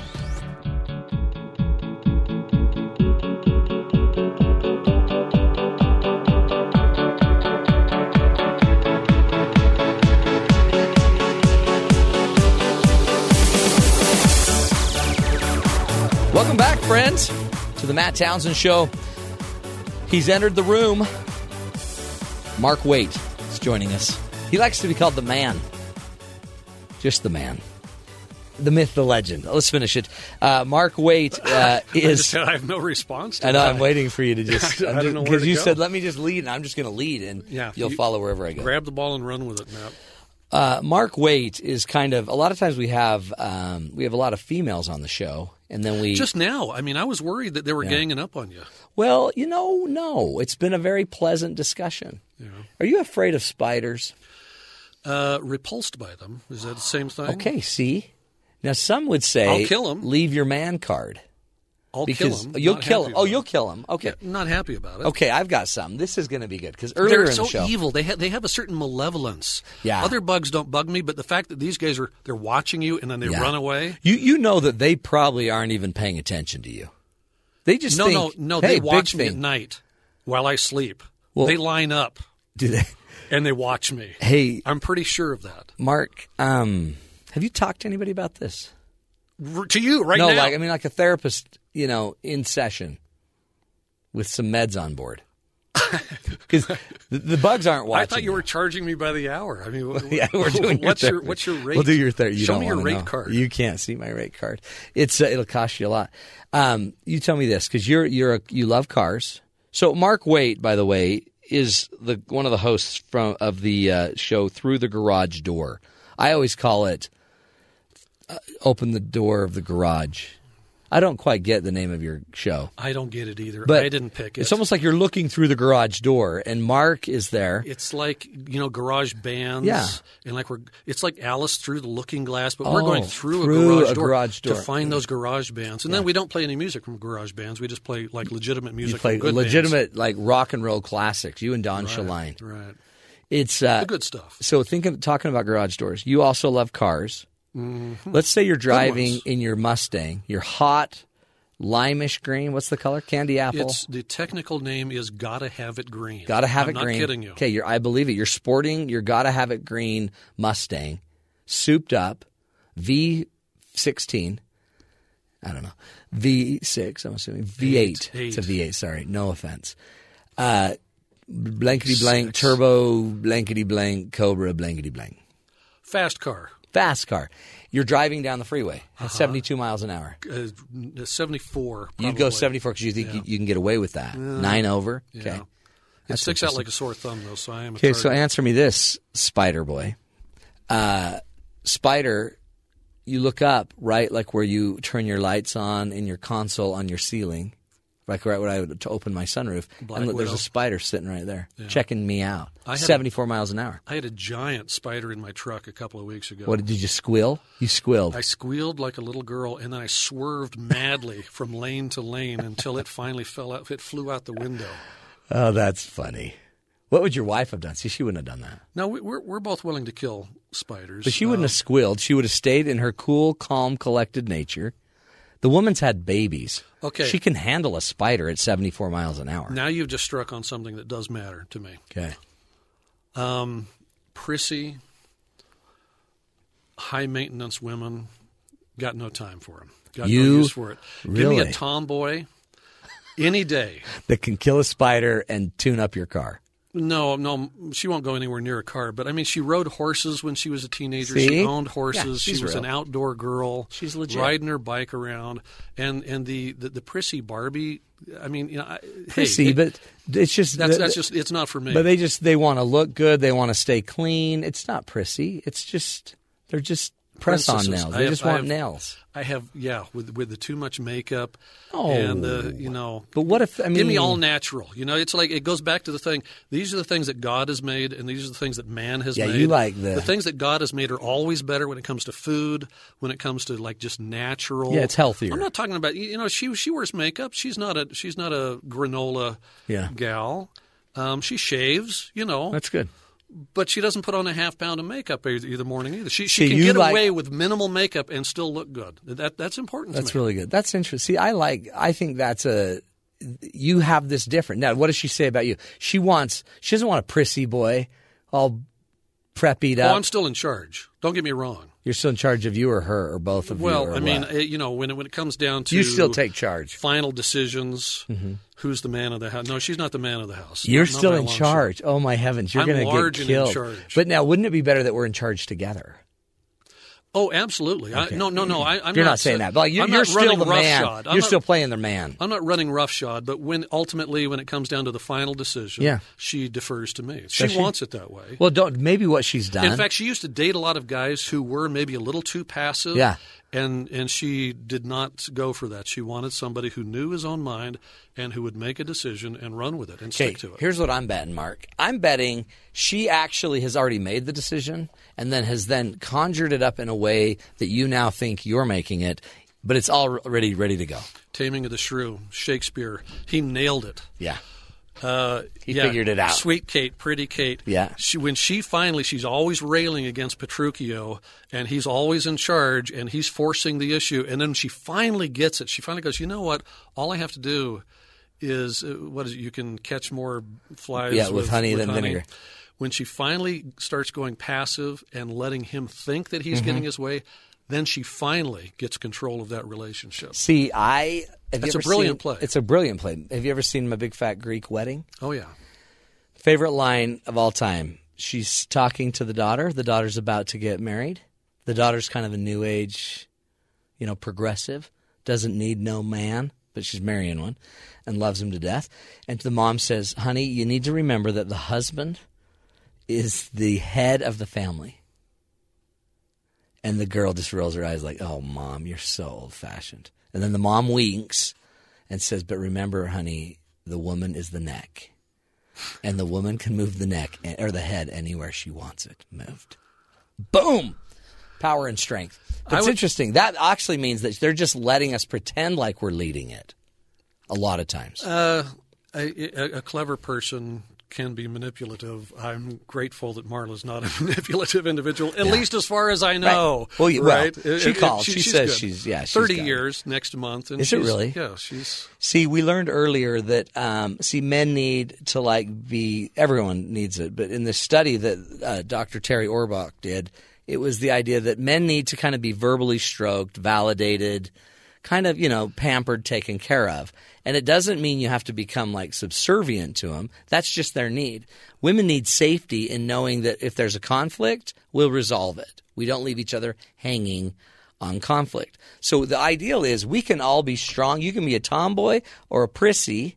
You just wouldn't marry the prissy. You'd marry the tomboy. We can be different and still meet each other's needs. And each of us can be more submissive than sometimes we want to be publicly, or we could be stronger than we sometimes would maybe play publicly. Don't you think? well. We all have our insecurities, and maybe it's two different flavors of insecurity: Yeah, a masculine insecurity and a female insecurity. But uh, yeah, I, you know, hopefully it's it's a 50-50 deal. yeah, right. It's never going to be perfect. Sometimes it's 40 60. Yeah. You know, hopefully it's not 90 10. Right. Then, then you're way off base. Yeah. You know, one of them, both of you. Really, for, for one person to be that passive is unhealthy. For Yeah. the other one to be that aggressive is unhealthy. And it'll rotate, don't you think? Like I always Oh, see people so. say, you know, it's got to be reciprocal. Um, and I mean, I kind of believe overall, yeah, like I love you, you love me, I meet your needs, you meet my needs. But I've also found there's a day in our lives when it will no longer be reciprocal, where your love sometimes might only be one way. Like a woman, my mother-in-law, my grandparents-in-law, my mother and grandmother-in-law got Alzheimer's. And forever, she was always taking care of my grandfather, always serving him, doing all this stuff. He'd bring home the check. They had a good life, but he didn't have to ever like serve her to as much level as she served him forever. But eventually, when she got Alzheimer's, he had to serve her. And it became, it was no longer reciprocal per se. It was very one sided. it was his turn. Uh-huh. It was now his turn. Right. And what I'm afraid of is sometimes we always think marriages have to be reciprocal, and um, which they do, but we should be learning a higher level than just reciprocal. Is let's let's do it reflectively. Like let's love each other not just because you loved me. I'm going to love you because it's right. I believe in it, and I made a commitment. So when I love you just because that's what my beliefs are, that seems to go better than just thinking, ah, yeah, I, I'll I'll talk to her if she'll touch me. Well, I'll touch you if you'll talk. And we just sit there like, Oh yeah, you go first. Playing, no, you playing go the first. Ping pong, Yeah. of, yeah, the, the silent treatment Yeah. or whatever, and and it, it changes day by day. But you know, if if she's cranky and I'm okay, no problem. Yeah, that's if it I'm cranky and she's okay, no problem. Life's good. It's on those days when, unfortunately, we're both cranky. That's it, And then huh? sparks begin Game to fly. on. Yeah, That's why you just that's why you just have a cranky alert. But uh, well, I mean, yeah, you, you you learn over time if you have any sort of wisdom to see the signs and to start backing off. Yeah. You know, because the, uh, it always comes back to the pride versus humility. In Totally. the pride, it's always a competition. I'm right, you're wrong, Yeah. and by golly, I'm going to prove that I'm right, Yeah. and I'm going to prove that you're wrong. And that just never, never works because the other person instantly sets up the defense mechanisms, and then to them it's Off all just go. like it's the teacher on Charlie Brown. Wah, wah, wah, wah. They- They're not hearing anything. That's right. No words, no communication is happening. Lots of words, no communication. I so because of those defense mechanisms. I know they're right? kicked in, and you're already flooded chemically, and you're already sure what the fight's going to be because we have it every month, or every two weeks, or every time we need a check, or every whatever. Then we just go into our script, and it's all scripted. It's like no one's even living anymore. We're just scripted. Well, uh, hopefully, I mean, thank heaven that as we age, we mellow a little bit. Is And that what me, happens? It's a slow thing. Thirty years you've been married. Do you sense mellowing, or do you sense you're growing and, and getting adapting? Like, is it just you're being worn out and you're less able to hear? You're less I give up. less energy. white flag. Because I don't want to just Whatever you old. say, darling. Yeah, yeah. No. You don't want to just have that, but or do you sense you're actually getting better? I, th- I think I am slowly getting better. Where, you know, I mean, if you touch the fire and it's hot, you're supposed to be smart enough to go, wow, don't ever touch Yeah, that. that hurt. And whole human relationships should work that way, where over time we go, you know what? Last time I was so sure I was right that I forced the point and it just got ugly and it, then I felt bad, she felt bad, and nothing was accomplished. So be a little bit smarter next Mm. Yeah. time and just let it go. Oh yeah. Like I've said before, sometimes it's better to just shut your yap. Let it go. It doesn't have. You don't to want be. to. It takes patience. No, your it takes ego's involved. But you have to. Yeah, you have to push the ego aside. You know what? For my own preservation, for my own happiness. If I'm going to be happy three Mm-hmm. hours from now or three days from now, just shut up right now. Yeah. I And then everything's cool. yeah, and I like. And she has you to do that for me too. It's not a one way thing. Right. I mean, she she's no, biting her tongue mutual. with me. I like what you were saying earlier because, so I mean, um, we, we sometimes we need people to be People need people. people. It's not good for man to be alone. Hold on, is that Helen Reddy or? Uh, no? That's the Bible. It's not good. no, for I know, no, but what's alone. the song? Yeah, but People, pe- people who need people. who need people. Barbra Streisand. Barbra Streisand. Um, anyway, I can just see your face. One thing though, um, I knew a guy who, you know, when they got older, he was this really successful person. But when he got older, he ended up kind of taking over his wife's. He retired. He took over his wife's domain. He became a better cook, a be a better cleaner, a better everything and she no longer had her identity to bring to this relationship.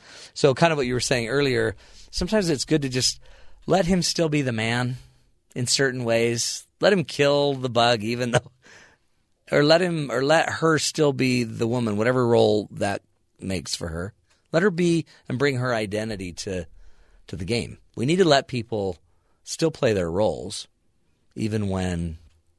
You know, we don't need them to. Well, I, I don't need you to. Yeah, I I, can kill my own bug. Last time I talked about yin and yang because Yeah. I mean that is the perfect symbol. By the way, Chinese place to go Inter- get food. Yeah. Great Chinese food. Really? Where? Yin and Yang, South State. Yeah.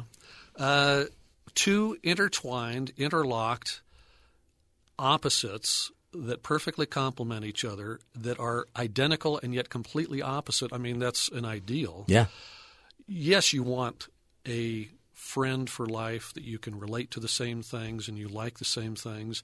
But you don't want to be identical No. people either because then you're not completing each other because your weaknesses are not compensated for by her strengths or vice versa. You you want You don't want to be married to your spouse you. to have some strengths that you don't have, right? To compensate for your own weaknesses. I totally agree. And by the way, just to point out, that is the second time you've gone all yen or zen and you've gone all sensei on us. Well, grasshopper, when you can take this stone from my hand, it will be time for you to leave. You and you also brought in scripture. Really? See, See, I'm this is why we're bringing you in. because you can go from scripture to zen, yin yang, also Chinese place on South State. Is it a buffet? I love It's a good buffet. You got to love a good Chinese buffet. Uh, Skyboy works there. Really? He actually just dresses up like a panda bear and waves. I don't know why. Twirls the sign. Sign Yeah, twirl. I think that's where he is for this week. He's out twirling signs. Get in here for the buffet. A free wonton if you buy the buffet. Um, but you bring it all in and scripture, and you brought your wife in. I'm all about keeping it real. you are totally real. You're the bomb. I thought that was the man. You are the man, the myth, the, man the legend. bomb? You can find Mark Waite uh, two places, well, three places if you count um, his parole hearings. You can find him at the Through the Garage Door on BYU Radio regularly. We Weeknights. weeknights Ten o'clock East- Mountain. ten o'clock Mountain, which is midnight Weeknights. Eastern time, which is when you'd want to listen Saturday to rock. and night. Sa- It's like every night. Let's just say every night. or go to BYURadio.org, Classical 89. You can get, you can Can they Classical listen to you 89 streaming it? Classical 89 is a different radio station. We're on BYU Radio right now. I know, this can is we- BYU Radio. Can we now. stream you somehow in classical? Uh, yes, you can. Let's do that. Classical89.org. This is a guy. You could be in China. You could be at the there Yin and Yang banquet right now streaming Classical 89. and hear your beautiful melodic voice talking about this is my normal voice. yeah, which is so awkward. Talking about Bach.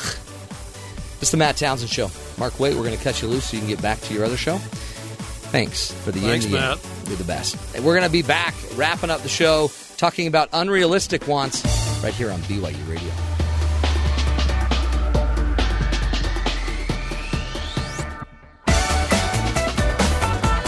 Yeehaw! Welcome to the Matt Townsend Roundup.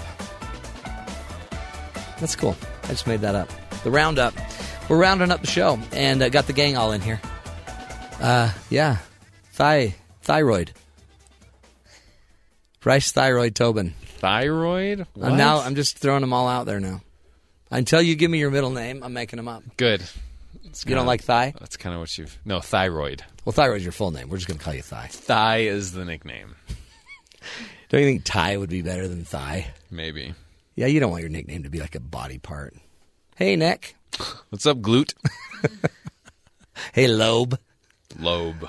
That's cute. Ugh. Hey, uh, as we wrap up the show, we're talking expectations, and some of us have unrealistic expectations in our relationships, some unrealistic wants that we just never question.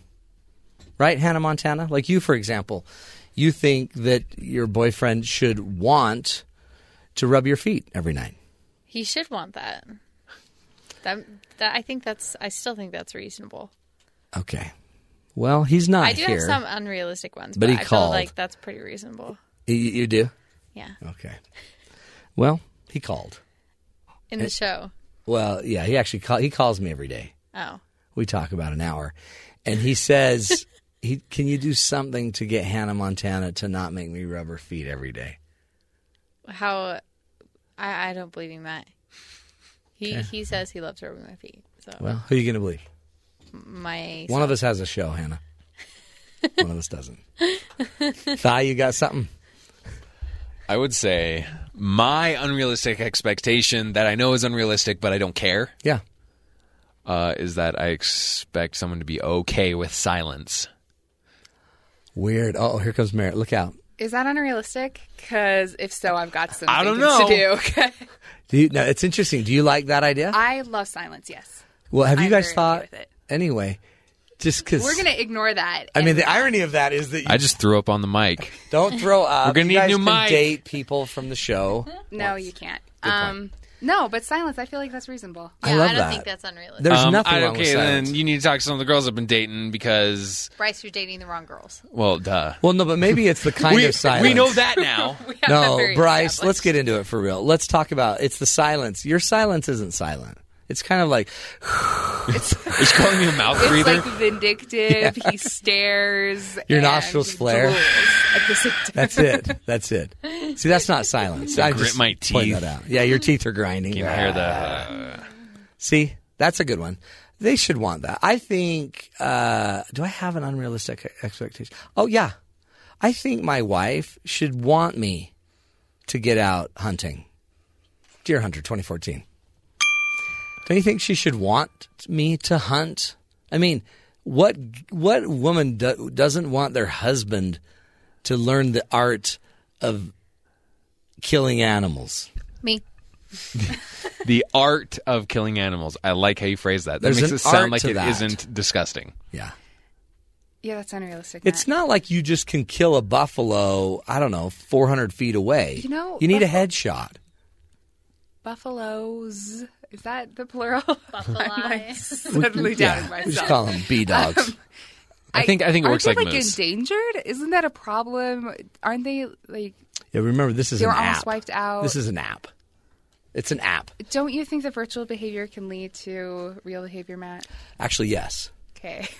Because I had started Wait, killing wait, wait. zombies. Wait, you lit up when you said that, so you're like, yes, that's the idea. Because I didn't think it did, and I was totally against that because that's just silly. But I have started killing zombies. So I've moved from animals to zombies. So there's a natural correlation that I'm now still on an app, but you know, when maybe I'll just start killing real zombies. My dad flew in the other week and he was telling me about something he used to expect from my mom, and I thought it was hilarious. What? Apparently, they used to like fight about it. My dad would get really mad that my mom would get cold. Yeah, that's He was just like, "You need to buy a coat," and he's like, "I'm wearing a coat," and he's like, "Yeah, well, then be tough. Like, stop, Yeah, tough up. stop being a wimp. You're too cold." Drink some hot cocoa. Deal with it. that's so interesting. Um, I've got that one. I would expect that my wife would take the, her hair out of the brush that comes off of her head when she brushes her hair. I would expect that. I'm wondering how with your sisters how you dealt with that. Well, I'm I hate hair. I don't think I don't think anyone's a big fan, Yeah, but, like there had to be because my sisters tortured me and they'd brush their long share hair over my face while they were holding me down. So from since then, I don't like hair, and my wife's got a lot of it, tons of hair, and it then gets stuck in her brush. And I would expect that she would remove all of that hair before I use her brush. Now, some would say, "Why don't you get your own brush?" I did, and then she takes and then she it took over. that one too. I would expect her not to take the brush that I bought for me because of her hair problem. But she did, and then she gummed that one up. You need to just hide one. Yeah. Your own little I just brush. need to go bald. Just- That'll teach you teach should her. Shave put it your in a head. safe next to your bed. See, expectations are weird. Don't you think? Like we Funny how they're also expect- selfish. Yeah, it's almost like it's about us. Yeah. Why is it imagine always that. about us? Hmm. Do you notice how Victoria's quiet? Hmm. She's not like Skyboy. By now, Sky would be saying something. That's true. I have a story. oh boy. My mom, my mom said that when her and my dad got married, the thing that they would fight about the most was he would never put the cap back on the toothpaste. Yeah. and it drove her nuts. Why? She was That just is not okay. I don't know. It's really but not she said it would just bug her. She was like, "Seriously, dude? Like it's not that hard." And they would fight about it all the No, time. No, that's true. Yeah. You know My what I parents like? argued about cutting onions. Apparently, there's a right way and a wrong way. But Yeah. Loading mom wasn't aware dishwashers. No, no, no. The right way to cut onions is to take the onion and throw it in the trash because onions are disgusting. No. and You they have know, no purpose. onions Frozen are like onions. the staple for all Frozen good onions food, are already so- cut. Seconding. Boom. Right on that. It's not fresh. Um, that's interesting. The uh, the whole toilet paper roll thing. It's got to fall the right way. And another thing was apparently my mom would like hang up clothes wrong. He's like really my dad's really weird about like it has to face a certain way. Yeah. So they both were just like ridiculous. Isn't that funny? And you don't talk about this beforehand. You don't know how they hang their clothes up. My Yeah, wife like- thinks you should hang clothes up. You don't say like, "Will That's you marry crazy. me?" But you have to hang your clothes. Up? Let's this just way. do a few tests weird. here. Yeah. Right. So Well, yeah, if you don't live together, there's a bunch of things that probably come up once you're there that's like, wow, you don't hang your clothes up that way. You're messed up. Don't you messed think- up person. Don't you think you should rub your own feet though, Hannah? For No. real. No. I mean, I got to get absolutely back to that because I can't. I mean, a girl's got to, you know, take care of your own feet. No, my feet are, if as long as my feet are clean, then Hmm. James should be rubbing my feet. I, wow, I just said his name. We're going to pretend that didn't happen. James is not his name. his name is not James. Redacted. Redacted. It's Bob. His name's Bob. Uh, James. No. no You can find him at BYU Radio. Uh, he'll be board out Dot for us on Thursday. Anyway, Whoa. um, we did not just say that. sorry, This is We're gonna cruel ask him about the unusual feet thing. punishment. redacted. Anybody else have any uh, ex unrealistic wants in a marriage or relationship? I mean, you guys like the quiet thing. I get that. I like that. Look, some people just want to talk, and I want some people to just shut up. Can't we- Sometimes. okay, what about just when? Can't you just have your own thoughts? Like when someone says, "What are you thinking?" Shouldn't I have the right to just not have a thought? That I there's have to moments tell like you? that. I just want to get a hot air balloon. I just want to disappear off into the skyline, like whoop, up, gone. You know what you do? Problem No, solved. you don't do that. You only have to do this once in your marriage. If they, if you're thinking something, and they say, "What are you thinking?" Then you just you just tell them something that, and you go off for like 20 minutes, and they'll never ask you again what you're thinking. Okay, you just go back. I'm thinking of Bring Star Wars into it. Boom, tuned out. Yeah, yeah. Do you know who Jabba the Hutt is? Do you even know Han's struggle? Let's go there. Okay. Well, again, I think we see why most of us here are single.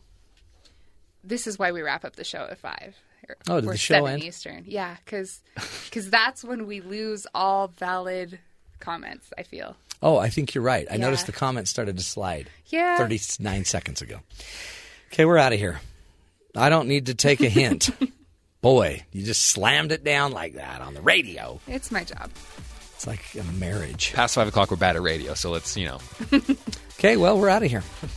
Enjoy the sports show because, you know, they love each other. This is the Matt Townsend Show. We'll be back tomorrow with more ideas, more tools to help you lift your life higher, happier, healthier. This is the Matt Townsend Show right here on BYU Radio.